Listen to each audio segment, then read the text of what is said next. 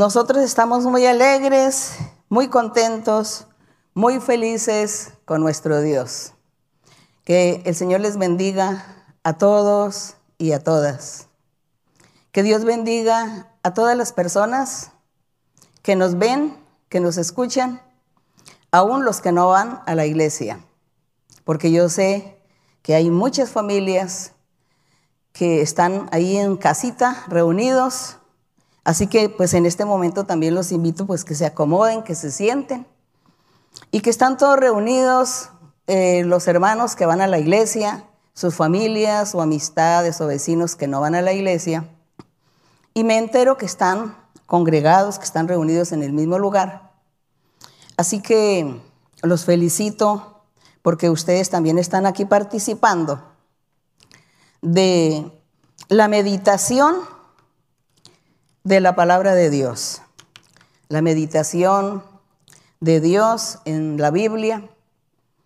Y ustedes también van a ser partícipes de las bendiciones del Señor, porque el Señor no solamente va a bendecir a los que van a la iglesia, sino también a los que están escuchando de corazón y a los que están escuchando y poniendo mucha atención y meditando y aceptando la palabra del Señor.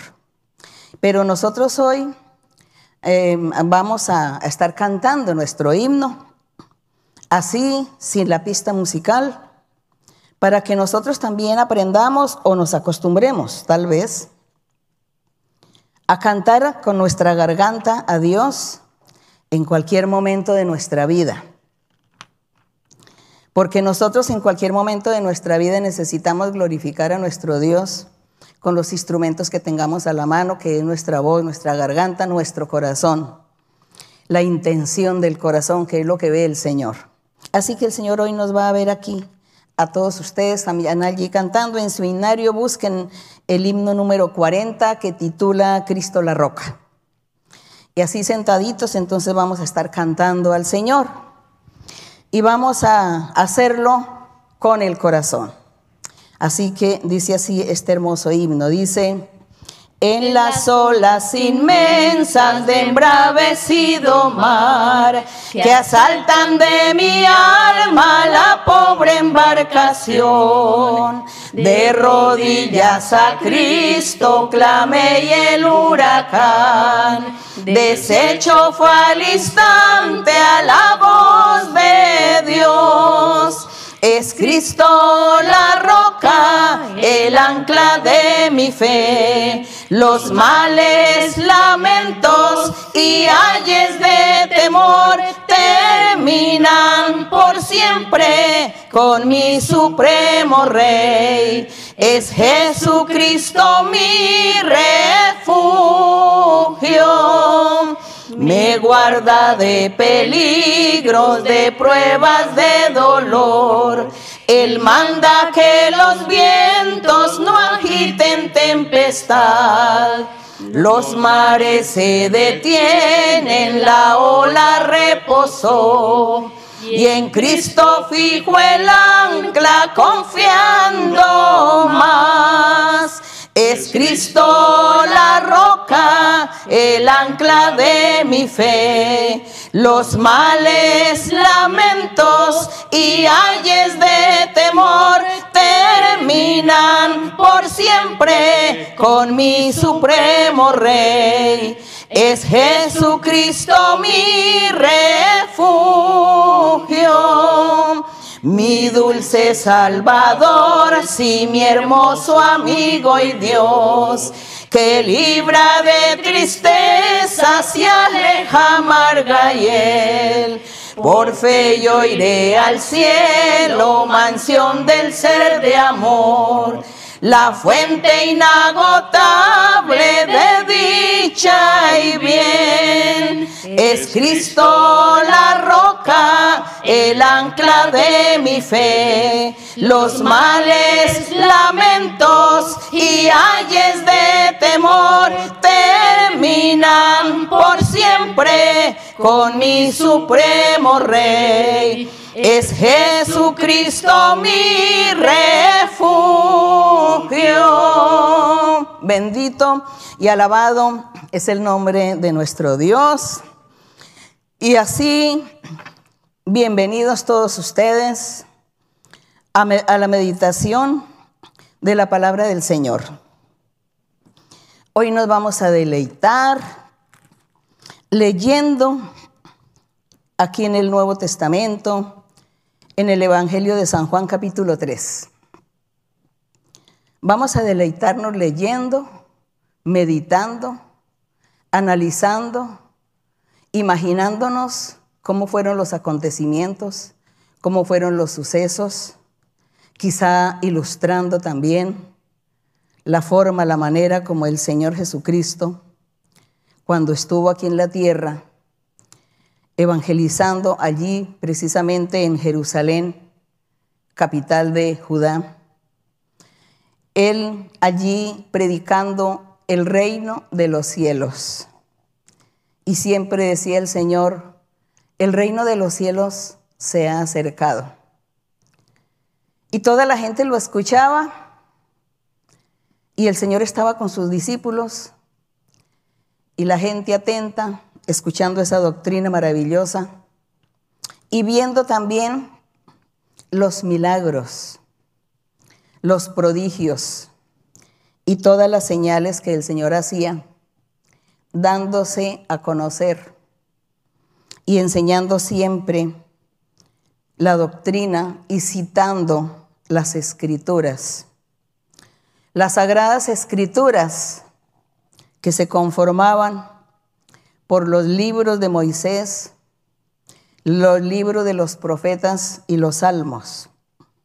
El Señor Jesucristo siempre le recalcaba a la gente y a los discípulos que leyeran las escrituras para que se dieran cuenta que allí Moisés, los profetas y los salmos estaban hablando de él siempre. Y por eso el Señor entonces, cuando alguien le hacía una pregunta, el Señor le contestaba con una ilustración, con una metáfora, con un simbolismo. Él no daba la respuesta directa, sino que lo hacía a manera de símbolos, de figuras. El buen entendedor entendía. El que tenía el corazón dispuesto para el Señor entendía. Y el que no entendía, pues se quedaba así porque su corazón estaba siendo necio, duro, rebelde o incrédulo y el Señor pues tampoco le daba la explicación, lo dejaba así, como pues en a la expectativa. Y aquí en el capítulo 3 de Juan, que nosotros ya lo hemos visto muchas veces, los hermanos y hermanas que asisten a la iglesia ya se saben de memoria este pasaje, ya saben el significado del pasaje. Pero como yo sé que hay muchas personas recientes, como hay muchas personas que están cerca, que no han oído esta enseñanza y que es tan interesante, tan importante conocerla, entonces para ellos va la enseñanza. Y a los hermanos, los que ya la saben, pues ustedes van a reforzar la enseñanza y la van a aprender de tal manera que se van a volver maestros y maestras de la palabra de Dios. Aquí en el capítulo en el capítulo 3 uno dice, había un hombre de los fariseos. Recordemos antes que los fariseos siempre fueron enemigos del Señor Jesucristo. Ellos seguían al Señor Jesús no porque querían oír la palabra del Señor, sino por la curiosidad de oírle para hacerlo caer en la trampa, hacerlo caer en un error, para acusarlo. Pero aquí dice que había un hombre de los fariseos que se llamaba Nicodemo y era principal entre los judíos. Él vino en la noche y buscó al Señor Jesucristo porque él no se atrevió a buscar al Señor durante el día porque lo veía a todos y lo criticaban, se iban a burlar de él, a criticarlo.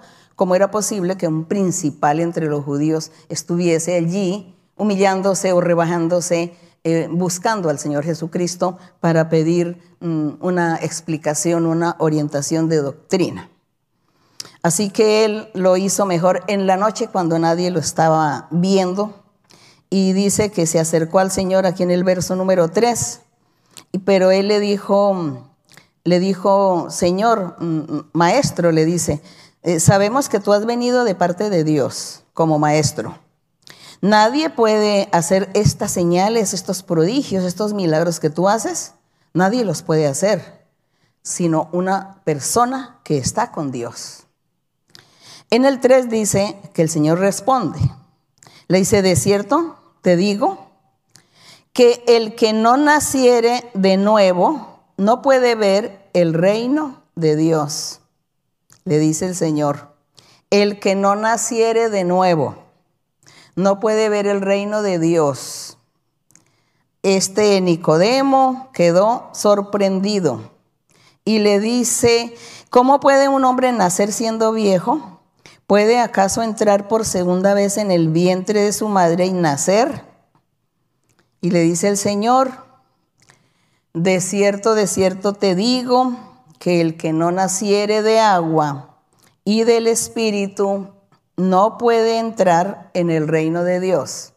Vuelve el Señor y le habla en figuras, de una manera connotativa. Este pues tampoco entendió. No entendió que era nacer de agua y de espíritu. El Señor le sigue explicando más adelante y le dice, lo que es nacido de la carne, carne es, lo que es nacido del espíritu, espíritu es. No te maravilles que te dije que es necesario nacer de nuevo. El Señor aquí no le explica qué significa nacer de agua y de espíritu. ¿Qué significa nacer de nuevo? El Señor le dice, en el verso 8 le dice, el viento sopla de donde quiere y oye su sonido. Pero tú no sabes de dónde viene el, el viento ni a dónde va. Dice, así es todo hombre o mujer que es nacido del Espíritu. Nicodemo queda sin entender. Sin embargo, le dice Nicodemo al Señor, ¿cómo puede hacerse esto? Y el Señor le respondió, tú eres maestro de Israel porque nosotros tenemos entendido que los fariseos eran los maestros que supuestamente los sábados tenían que enseñar la ley de Moisés. Y por eso el Señor le dice a él, dice, tú eres maestro. ¿Y no sabes estas cosas? ¿No sabes esto? De cierto, de cierto te digo, que lo que sabemos hablamos y lo que hemos visto, testificamos y no recibís nuestro testimonio. Como quien dice, sabemos porque lo hemos leído, pero no porque lo hayamos vivido en la experiencia, hayamos visto alguna realidad. Y el Señor entonces le sigue hablando y le dice, si yo te he dicho a ti cosas terrenales, y no creéis. ¿Cómo creeréis si yo te dijera lo celestial? ¿Cómo tú vas a creer si yo te explicara qué es nacer de nuevo? ¿Qué es nacer de agua y del Espíritu para poder pertenecer al reino de los cielos? Si las mismas cosas terrenales tú no las entiendes, pero el Señor le sigue enseñando también en misterio a Nicodemo. Y en el verso 13 le dice, nadie subió al cielo, sino el que descendió.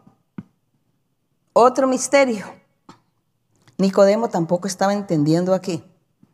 Dice, nadie subió al cielo, sino el que descendió del cielo. ¿Y quién fue el que descendió del cielo? Descendió del cielo el Señor Jesucristo. Él fue el que descendió del cielo. Él descendió para entrar en el vientre de una mujer y nacer. Porque Dios quiso volverse carne por un tiempo para estar con los hombres, para enseñarles a la gente el camino de Dios, enseñarles a conocer a Dios. Y por eso dice que el Señor descendió del cielo. entra al vientre de la mujer. Nadie comprende ese misterio. Pero el Señor le sigue enseñando a Nicodemo otro misterio que tampoco Nicodemo entendió. Y le dice, en el 14 le dice, y como Moisés levantó la serpiente en el desierto, para los que no saben la historia, ¿qué fue lo que sucedió allá en el desierto? Cuando Moisés sacó al pueblo de Israel de Egipto, llegaron a la orilla del Mar Rojo, allí el Mar Rojo se abrió y ellos pasaron a pie, entraron al desierto. En el desierto acamparon, duraron unos años allí, viviendo en un solo sitio, como dos años, pero después seguía la marcha por el desierto de tal manera que Moisés y ese pueblo que salió de Egipto duraron viviendo en el desierto 40 años. Pero en esos 40 años pues sucedieron tantas cosas. El pueblo pecó, ofendió a Dios, Dios hizo maravillas, prodigios, se manifestó. Dios usaba a Moisés para hacer todos estos prodigios, estas señales, milagros. Y en una ocasión de esas, el, que el pueblo había pecado, el Señor estaba tan enojado que le dijo a Moisés que él iba a destruir al pueblo porque estaba muy enojado con el pueblo, porque era desobediente, idólatra, se olvidaban del Señor, eran necios, rebeldes. Y es así como el Señor mandó una peste o una mortandad. Él envió unas serpientes venenosas y dice que esas serpientes venenosas comenzaron a morder a todos y morían miles. Empezaron a morir miles de personas.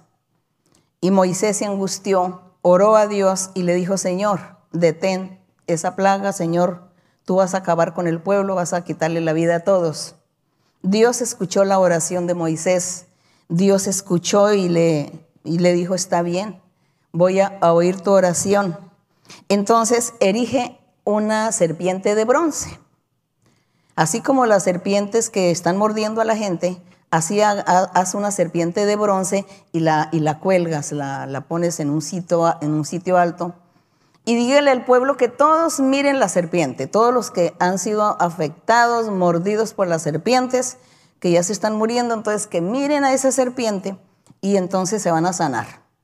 El que no mire a la serpiente, pues no se va a sanar. Dios puso también allí una prueba de obediencia. Porque Dios hubiera podido también haberle dicho a Moisés, está bien, eh, párate al frente de ellos, y levante tus manos, ora y pídame y, y, pide que los sane y ellos se van a sanar y yo haré el milagro así. Pero Dios no quiso hacer el milagro así tan fácil, tan sencillo, sino que les puso un trabajo, el trabajo, erigir la serpiente y luego ponerla allí, luego después mirarla, para que ellos se sanaran y dice que de esta manera se sanaron. Así que el Señor Jesucristo le dice a este fariseo, le dice, tú eres maestro, tú eres maestro de, Israel, enseña la doctrina. Así que tú sabes lo que sucedió con Moisés allá en el desierto con la serpiente.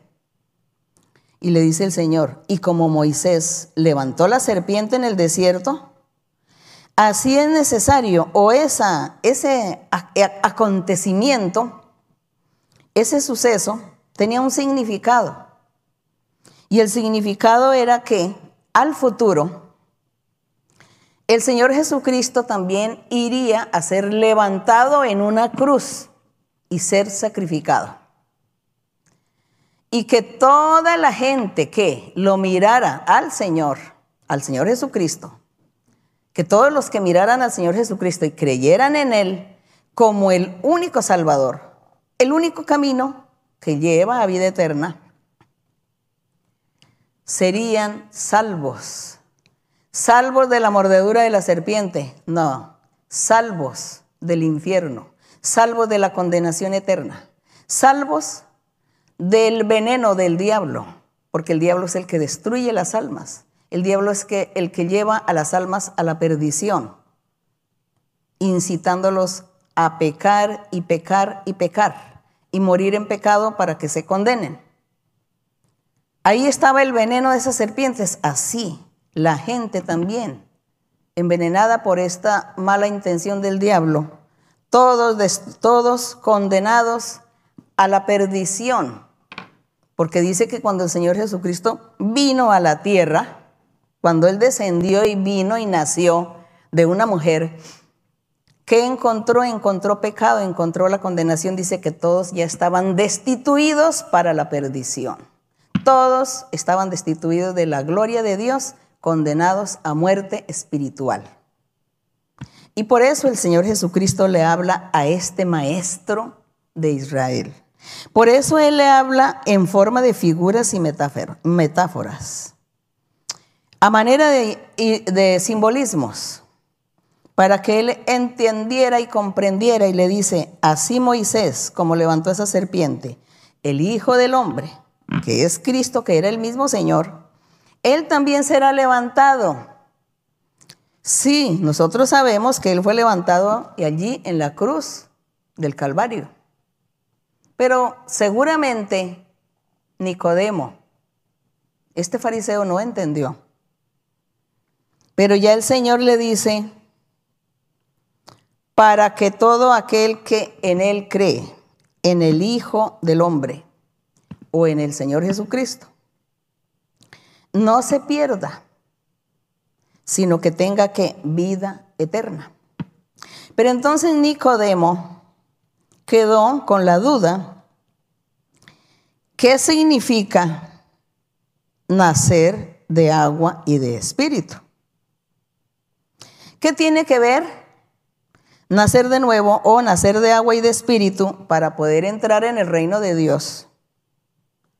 Si aquí el Señor no me está dando la explicación, Él me está diciendo que Moisés levantó una serpiente en el desierto y que se salvaron todos de la mordedura de las serpientes. Y que ahora el Hijo del Hombre, me dice él que el Hijo del Hombre, pero no me dice cuál es el Hijo del Hombre, supongo que Nicodemo entendió que se trataba del Señor Jesucristo.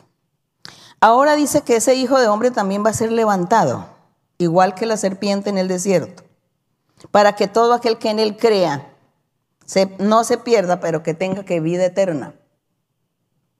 Seguro Nicodemo no entendió. Seguro nosotros tampoco, algunos no entendíamos. Pero sí, vamos a seguir leyendo a ver si es cierto. Porque es que necesitamos descubrir qué es eso de nacer de agua y de espíritu. Aquí el Señor dice, para que todo, en el 15, para que todo aquel que en él cree no se pierda, mas tenga vida eterna, es decir, creer en Jesucristo. Y aquí, en Juan 4, aquí en, el capítulo que sigue, en el verso 10, cuando el Señor Jesucristo estaba hablando con la mujer samaritana, que es una historia muy hermosa también la, la historia de Jesús y la mujer samaritana cuando el Señor estaba allí hablando con la mujer samaritana en, el pozo de agua, allá en el pozo de Jacob, que llegó la samaritana eh, a sacar agua y el Señor Jesús le dice, dame de beber. Y ella le dice, no, Señor, pero yo no tengo con qué sacar el agua. Y el Señor le dice, si tú supieras que y me pidieras a mí agua, para beber, la persona nunca va más a volver a tener sed. En el verso 10, precisamente, le dice el Señor Jesús a la samaritana, cuando el Señor le pide agua, a la samaritana le dice, Señor, yo no puedo darte el agua porque el pozo está muy hondo, no puedo sacar el agua. Y el Señor le dice, si conocieras el don de Dios, si supieras quién es el que está hablando contigo y te dice, dame de beber, Tú le pedirías a ese que está hablando contigo, le pedirías y él te daría agua viva. Mire qué misterio. El Señor la forma como le está diciendo a ella, tú le pedirías y él te daría agua viva. La mujer dirá, Señor, pero ¿cuál es el agua viva? ¿Qué es eso del agua viva? Aquí el Señor le habló, vamos aquí al, verso 14, que dice, el Señor le dice a la samaritana, el, que, el que beba de esta agua de este pozo vuelve a tener sed, pero el que bebiere del agua que yo le daré, no tendrá sed jamás, sino que el agua que yo le daré será en este hombre o mujer, el que la beba, una fuente de agua que salte para vida eterna. Entonces nosotros tenemos que comprender y tenemos que mirar y analizar qué es eso del agua. ¿Qué es el agua? ¿Quién es el agua? Porque el Señor está hablando aquí del agua, porque a Nicodemo le dice, el que no naciera de agua y de espíritu no puede ver el reino. Porque aquí le dice la samaritana, si tú me pides de beber, yo te daré del agua, que yo doy agua viva. Y, acá le dice, el, agua que yo le doy, no, con, con esa agua no va a tener sed jamás. Y en cambio, el que beba del agua que yo doy, eh, se le convierte en una fuente en su vida, en su ser, una fuente de agua que salta para vida eterna. ¿Qué es eso, Señor? ¿Será que eso tiene que ver cuando el Señor le dice a Nicodemo que el que no naciere de nuevo no puede ver el reino de Dios y que el que no naciere de agua y espíritu? Vamos a mirar qué es aquí en Ezequiel 36. Pasemos a Ezequiel, libro del profeta Ezequiel en el Antiguo Testamento, capítulo 36. capítulo 36. Les doy un minuto para buscar Ezequiel, profeta, Antiguo Testamento, capítulo 36. Me disculpan que a veces repito y vuelvo y repito y digo las mismas palabras, pero es que yo me considero maestra. Yo no me considero una oradora o una predicadora que da sermones. Yo soy maestra y los maestros son así para enseñar. Repiten y repiten lo mismo para que se le grabe a la persona y le quede en la mente, en, la mentalidad, en la memoria y en su corazón la enseñanza. Entonces les pido me disculpan cuando yo estoy repitiendo muchas palabras, lo hago para que ustedes afiancen en el conocimiento y no se les olvide. Disculpan por favor. Ezequiel 36, Vamos a leer a ver qué es eso del agua, porque tenemos que analizar el agua, analizar el que no naciere de agua y de espíritu, no puede ver el reino de Dios. El que no naciere de nuevo no podrá ver el reino de Dios. Dice que Jesucristo es el que da el agua de vida y que Él da un agua de vida y que el que se toma de esa agua que da Jesucristo, pues que dice que se convierte en la vida de este hombre y esta mujer una fuente de agua que salta para vida eterna. Gloria al Señor. En el verso 25, Dios estaba haciendo una promesa. Aquí retrocedemos en el tiempo, hermanos, retrocedemos en el tiempo porque estamos aquí en Ezequiel. Estamos retrocediendo muchos años. Y ya Dios a través de su profeta Ezequiel estaba hablando al futuro y haciéndole promesas a los hombres y a las mujeres que les iba a dar una bendición grande, maravillosa. Y dice en el verso 25, en los postreros días, dice, esparciré sobre vosotros agua limpia y seréis limpiados de todas vuestras inmundicias y de todos vuestros ídolos os limpiaré. Entonces ya estamos descubriendo cuál es el agua. ¿Cuál es esa agua? ¿Para qué sirve esa agua? Está diciendo que que estaría esparciendo sobre vosotros los creyentes, los seguidores de Cristo, los seguidores del Evangelio, agua limpia y se les dice que las inmundicias serían quitadas. Y todo el pecado, porque al ser limpios y la inmundicia ser quitada significa que se iba a quitar todo pecado de la persona. Y en el 26 les dice, y daré un corazón nuevo, daré un corazón nuevo. Pues aquí está muy similar a lo que el Señor le dijo a Nicodemo. Es necesario nacer de agua y de espíritu. Es necesario nacer de nuevo. Aquí dice en el 26, os daré un corazón nuevo. Después que son limpiados con esta agua y quitadas las inmundicias, quitado el pecado, entonces empieza el corazón nuevo. Pondré espíritu nuevo dentro de vosotros. Quitaré de vuestra carne el corazón de piedra y os daré un corazón de carne. El verso 27. Pondré dentro de vosotros mi espíritu. Gloria al Señor. Aquí ya estamos descubriendo el misterio es necesario nacer de nuevo. Es necesario nacer de agua y de espíritu para poder ver el reino de los cielos. Y dice el Señor, y yo les pondré dentro de vosotros mi espíritu y haré que andéis en mis estatutos y guardéis mis preceptos y los pongáis por obra, es decir, cumplan con los mandamientos, no pequen, porque ya después de haber sido limpiados con esta agua, ya sus pecados han sido perdonados, quitados, y entonces tendrán un corazón nuevo y un espíritu nuevo. Ahí se está dando un nuevo nacimiento. Eso se llama nacer de nuevo. ¿Quién hace que nazca de nuevo? Pues nuestro Dios. Pero ¿cómo, ¿cómo, para que Dios pueda que una persona nazca de nuevo? El Señor Jesús le exigió a este Nicodemo, a este fariseo, le dice, es necesario que tú nazcas de nuevo, es necesario que tú lo hagas. Entonces él le dice, pero ¿cómo? ¿Cómo yo lo voy a hacer? Pues disponga tu corazón, abre tu corazón y crea, crea en el Hijo del Hombre, en el Hijo de Dios, crea en Jesucristo le dice. Aquí en el verso 28, después que el Señor dice que, que ya los rocía, los, les esparce el agua limpia, les quita toda la inmundicia, el pecado, los limpia, les da un corazón nuevo, un espíritu nuevo. Entonces dice que también les pondrá un corazón de carne en vez de ese corazón de piedra.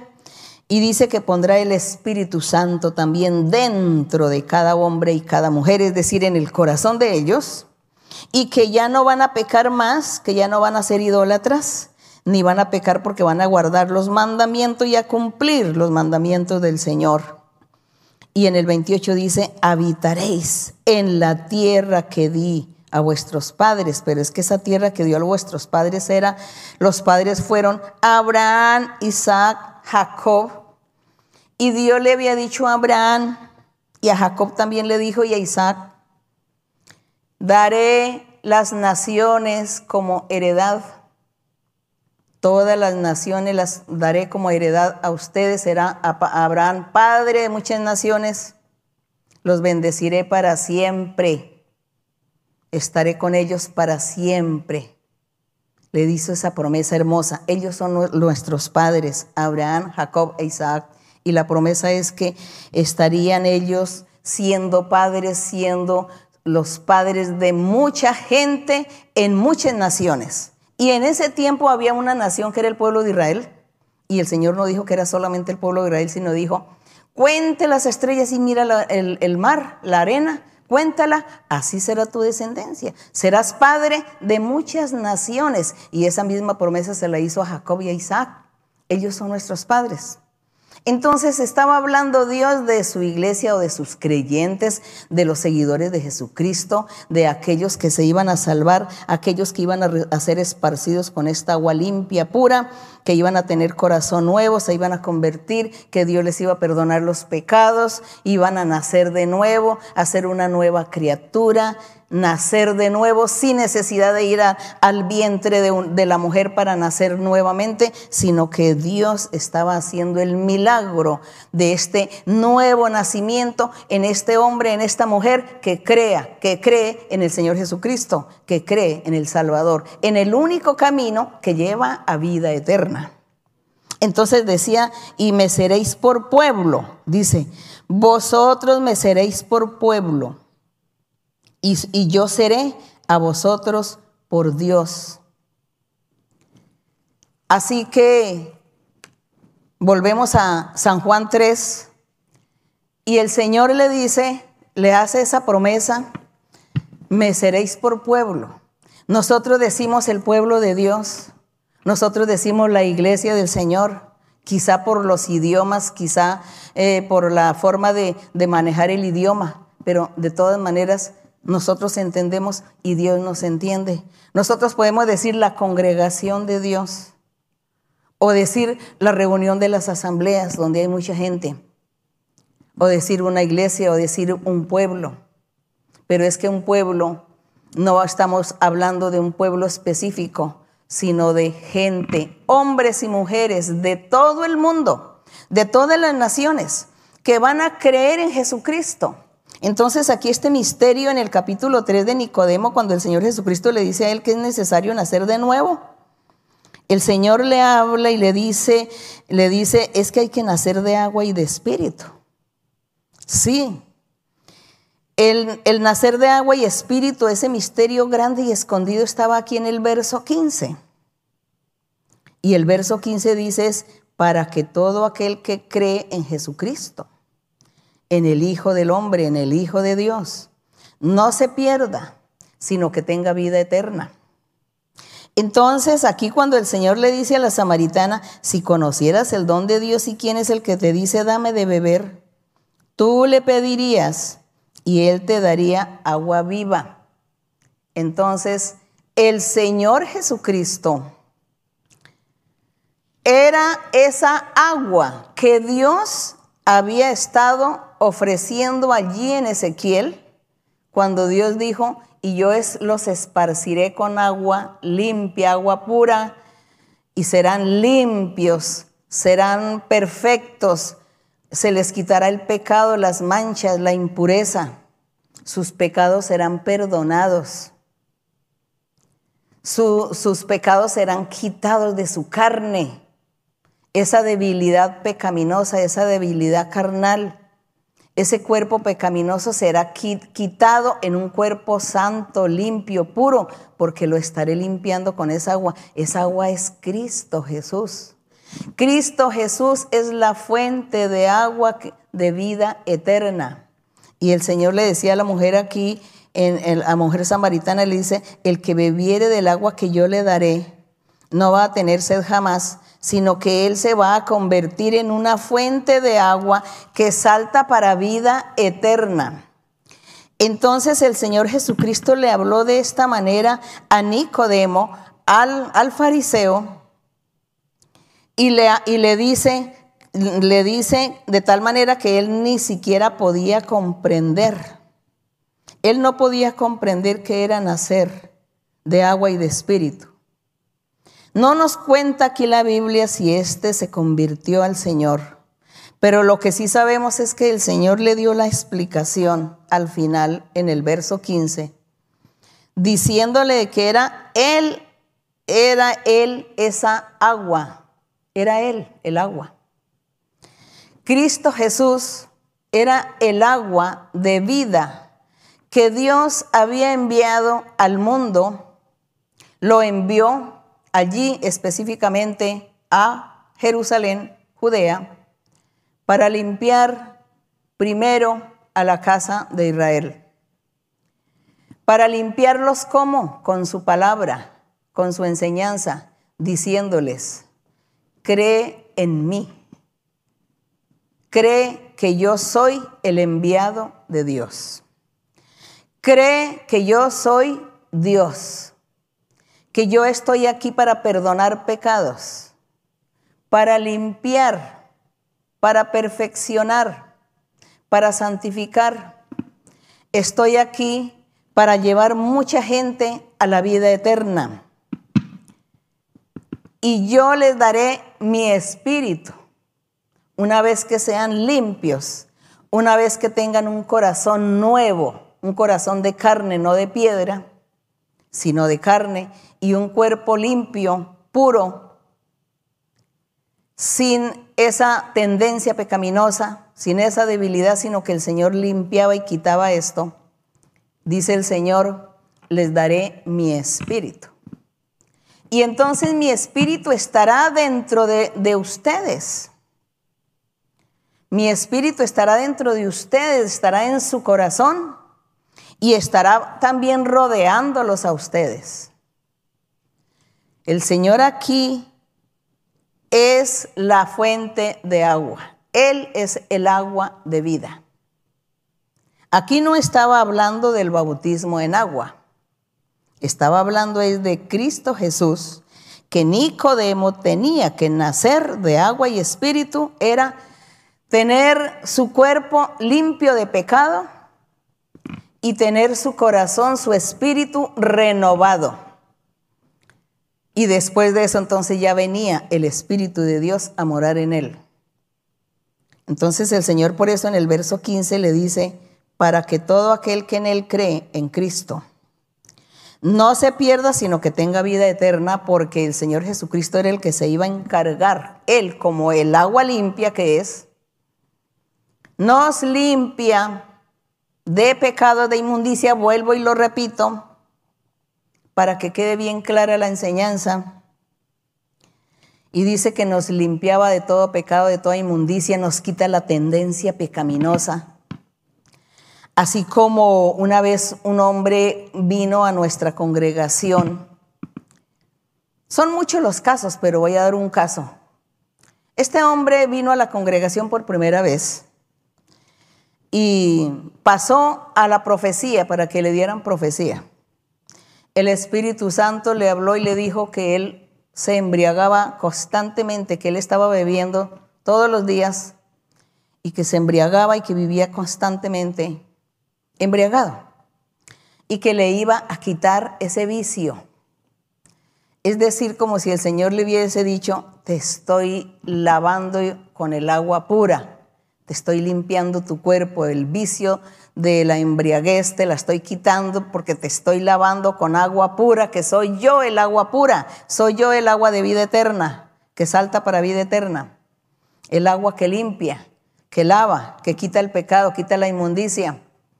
Y el Señor, el Espíritu Santo le dijo, tú ya te voy a quitar ese, esa debilidad de beber. Y él salió enojado, dijo, a mí no me va a quitar y esto es mentira, yo no creo. Y de ahora en adelante voy a beber más para llevarle la contraria, porque yo no creo en eso. Se fue para su casa, a su vida cotidiana, y el Señor, le, ese mismo día, el Señor lo limpió, lo lavó su cuerpo con el agua pura, con el agua de vida eterna, el agua que es Cristo Jesús. Él lo lavó, lo limpió, le quitó esa debilidad, de tal manera que este hombre dice que pasaron cuatro días sin beber.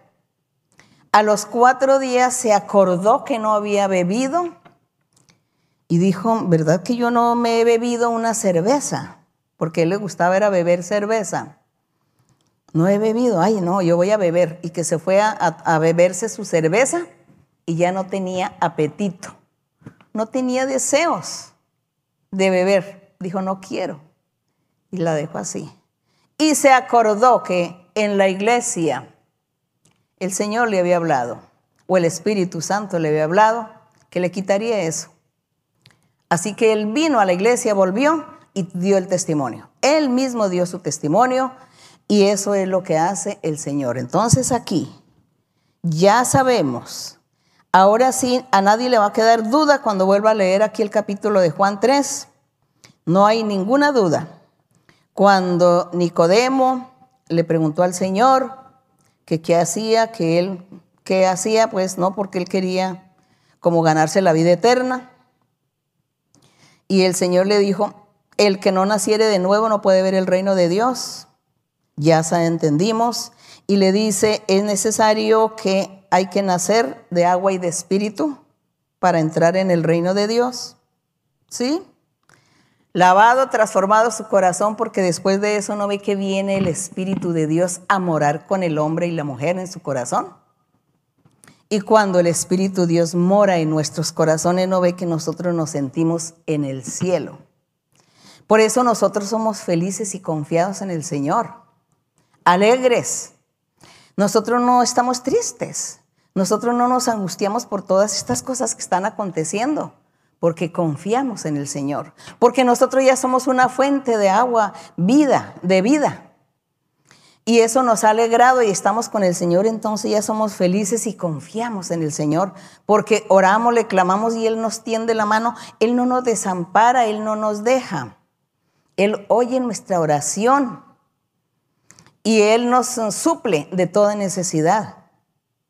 Ahí en nosotros, en muchos, en miles se ha cumplido estas promesas, esta palabra, que el Señor después de limpiar y de dar un corazón de carne, un corazón nuevo, un espíritu nuevo, renovado, entonces dice que da su Espíritu Santo. Y nosotros muchos hemos vivido estas experiencias maravillosas y por eso somos felices. Por eso a veces la gente nos pregunta a ustedes por qué son felices. Usted no se preocupa, usted no se angustia. No, porque tenemos a ese Dios poderoso y porque ya Dios me convirtió a mí en una mujer nueva o en un hombre nuevo. Ya tengo un corazón que creo en el Señor, amo al Señor, oro al Señor. Él me escucha, Él me oye, Él me habla por profecía, Él me habla por visiones, Él me habla por sueños. De una u otra forma Dios se manifiesta en mi vida, me enseña, me guía, me orienta. Qué hermoso es. Entonces yo ya nací de nuevo, ya nací de agua de espíritu. Y aquí dice que el, que no te, el Señor le explica al final en el verso 15, le dice, es que todo aquel que cree en Él, en Cristo Jesús, es el que va a tener la vida eterna. Pero es que no es solamente creer y decir creo, creo, porque hay mucha gente que dice, creo en Dios, sí, yo creo en Dios, y el otro sí creo en Dios.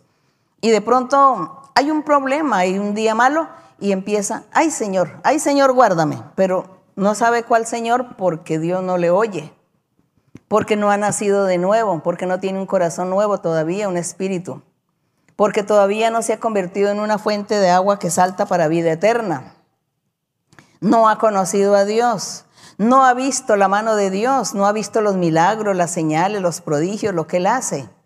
Entonces, su clamor es en vano, pero yo sí les invito, los invito a todos a conocer esta fuente de agua, de vida, que salta para vida eterna, llamada Jesucristo, nuestro Señor Jesucristo, nuestro Rey, nuestro Príncipe, el precursor de la salvación el intermediario entre nosotros los humanos y nuestro Padre Dios. El camino, el único camino que nos lleva a vida eterna. Sigamos sus pisadas. Aprendamos sus mandamientos. Los sus mandamientos no son difíciles, ustedes los conocen. Todos los mandamientos del Señor dice, y el que me ama guarda y mis mandamientos, cumple mi palabra. Mis mandamientos no son tan difíciles, dice el Señor. Yo les ayudo, les ayudo a cambiar, les ayudo a llevar esas cargas, les ayudo para que ustedes cambien. Yo quiero es solamente que tú dispongas tu corazón y me aceptes. Y yo hago lo demás. Eso le dijo el Señor aquí a Nicodemo. Quiero que creas en mí. Quiero que me aceptes. Cree en, en mí y verás que tú nacerás de nuevo. Serás un hombre nuevo, diferente. Serás feliz, porque yo te voy a ayudar a cambiar. Yo te voy a transformar, te voy a quitar el pecado, lo malo, las manchas. Y tú serás un hombre nuevo, una mujer nueva. El Señor Jesucristo es el único que hace este milagro en nuestras vidas. Y nosotros adoramos a nuestro Dios en espíritu y en verdad, sin necesidad de tener que mirar a ninguna pintura ni inclinar, inclinarnos ante nada ni ante nada de cosas físicas materiales, porque el Señor es espíritu. Solamente que usted, si quiere presentarse ante nuestro Dios, usted se arrodilla en algún sitio de su cuarto, en algún sitio. Cierre sus ojos para que no se distraiga con lo que ve al frente entonces usted levanta sus manos y le clama a Dios y le pide, Señor, enséñame tus caminos. Dios, yo quiero creer en ti. Yo quiero sentir tu presencia en mi vida porque he oído a mucha gente que es feliz y que dicen que sienten tu presencia. Y yo también quiero sentir tu presencia. Yo quiero saber qué es eso de sentirte a ti. Quiero que me enseñes porque yo quiero agradarte. Quiero ser un hombre bueno, quiero ser una mujer buena. Quiero ser libre de todo lo malo que me está sucediendo. Quiero ser feliz. Ayúdame Dios. Eso es lo que hay que hacer y a eso los invito y nuestro Dios está atento a las súplicas, a las plegarias, peticiones de cualquiera que sea. Quien quiera que sea, si lo hace de corazón, el Señor está ahí listo. Bueno, gloria y honra a nuestro Dios. Vamos a estar orando, orando a nuestro Dios. Y ustedes allá, los que están enfermos, porque me escriben y hay personas que están atadas por brujerías, por hechicerías. Hay personas que son atormentadas por espíritus malos que no los dejan dormir, que los están atormentando muchos demonios, muchos espíritus. Este es el momento en que usted debe pedirle al Señor y decirle, Señor, tenga misericordia de mi hijo, de mi hija, de mi padre, madre, bueno, que es atormentado por espíritus. Liberta, Señor. Ya nos están contando muchos testimonios de personas que han sido libertadas de brujerías, de espíritus malos y que ahora sí ya pueden dormir y pueden tener tranquilidad y paz. El Señor hace el milagro porque Dios está ahí cerquita de usted. El Señor está a su lado derecho. A su lado derecho está el Señor. Él está escuchándolo, lo está viendo. Así que aproveche y abra su corazón. Ame a Dios. Hágalo con sinceridad, amando al Señor y verá que le, le va a bendecir. Padre Santo, eterno Dios, Padre de nuestro Señor Jesucristo, nuestro Creador y nuestro dueño, nuestro Rey, nuestro Señor. Tú eres Rey de reyes y Señor de señores. Eres nuestro Dios que hiciste el cielo y la tierra. Nos hiciste con tu mano poderosa, nos formaste, nos creaste, nos diste inteligencia, sabiduría, conocimientos, aptitudes, capacidades, Señor. Nos has puesto en el mundo, en la vida, Señor, para explorar, para disfrutar y también hemos vivido muchas cosas. Hemos vivido tantas cosas en la vida, en el transcurso de nuestra vida, Señor. Muchos momentos difíciles tal vez también, felices, pero siempre de tu mano. Y con tu ayuda, con tu ayuda todo es más fácil, todo es más sencillo. Eterno Dios, gracias Señor porque te estamos conociendo, Señor. Hemos conocido tus caminos, tu maravilla. Estamos conociendo, Señor, tu palabra y queremos hacer tu voluntad. Queremos, Señor, aprender cada día ¿Qué es lo que tú quieres, Señor? Que hagamos para que tú seas agradado, para que tú puedas, Señor, bendecirnos, para que nosotros podamos triunfar y ser personas importantes en la vida, en todos los aspectos. Necesitamos, Señor, que tú nos enseñes, que tú nos ayudes a hacer tu voluntad para lograr todas nuestras metas, para lograr nuestros propósitos, nuestros objetivos en la vida. Bendito Dios Todopoderoso. Hay muchas personas que anhelan muchas cosas en su vida, pero sin tu ayuda, Señor, es imposible. Así que te pido, mi Padre, que tú extiendas tu mano sobre cada hombre y cada mujer y date a conocer, Señor. Date a conocer a ellos para que ellos te conozcan y para que ellos disfruten tu presencia disfruten tu amor, tus bendiciones, disfruten de tu misericordia, disfruten, Señor, de toda la compasión que eres tú. Y disfruten de todas esas maravillas, milagros, señales, prodigios que tú haces siempre con todos aquellos que ya te conocen y todos los que no te conocen, Señor, date a conocer, mi Padre, para que ellos también un día te glorifiquen, te alaben, te ensalcen, para que tu gloria sea manifestada cada día, Señor, entre los seres humanos. Gracias, Padre Celestial, por oír nuestra oración. Gracias por mirarnos, Señor, por estar cerca de nosotros. Enséñanos la forma recta para poder estar en tu presencia. Corrígenos, Señor, y ayúdanos a enderezar nuestros caminos cada día.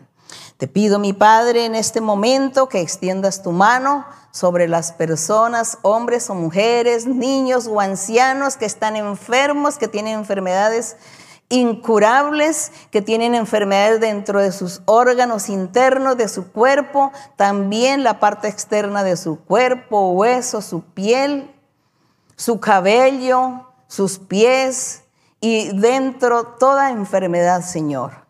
Que tú extiendas tu mano y tú seas sanándoles, quitando las dolencias, quitando toda enfermedad. También, Señor, te pido que tengas misericordia de aquellos que son atormentados por espíritus malos. Aquellos que sufren, Señor, de esquizofrenias. Aquellos, Señor, que sufren del síndrome de Down y de otras enfermedades que están eh, en, distorsionando el cerebro y no los dejan razonar, no los dejan hablar, pensar o hacer sus cosas por sí mismos, Señor. Destruye, echa fuera todos esos espíritus malos de autismo y todas estas cosas, Señor, que tú seas libertando y limpiando y reprendiendo espíritus, porque estas han sido tus promesas, Padre mío. Tú nos has prometido, Señor, que nosotros oremos y presentemos delante de tu presencia todas estas necesidades, mi Señor.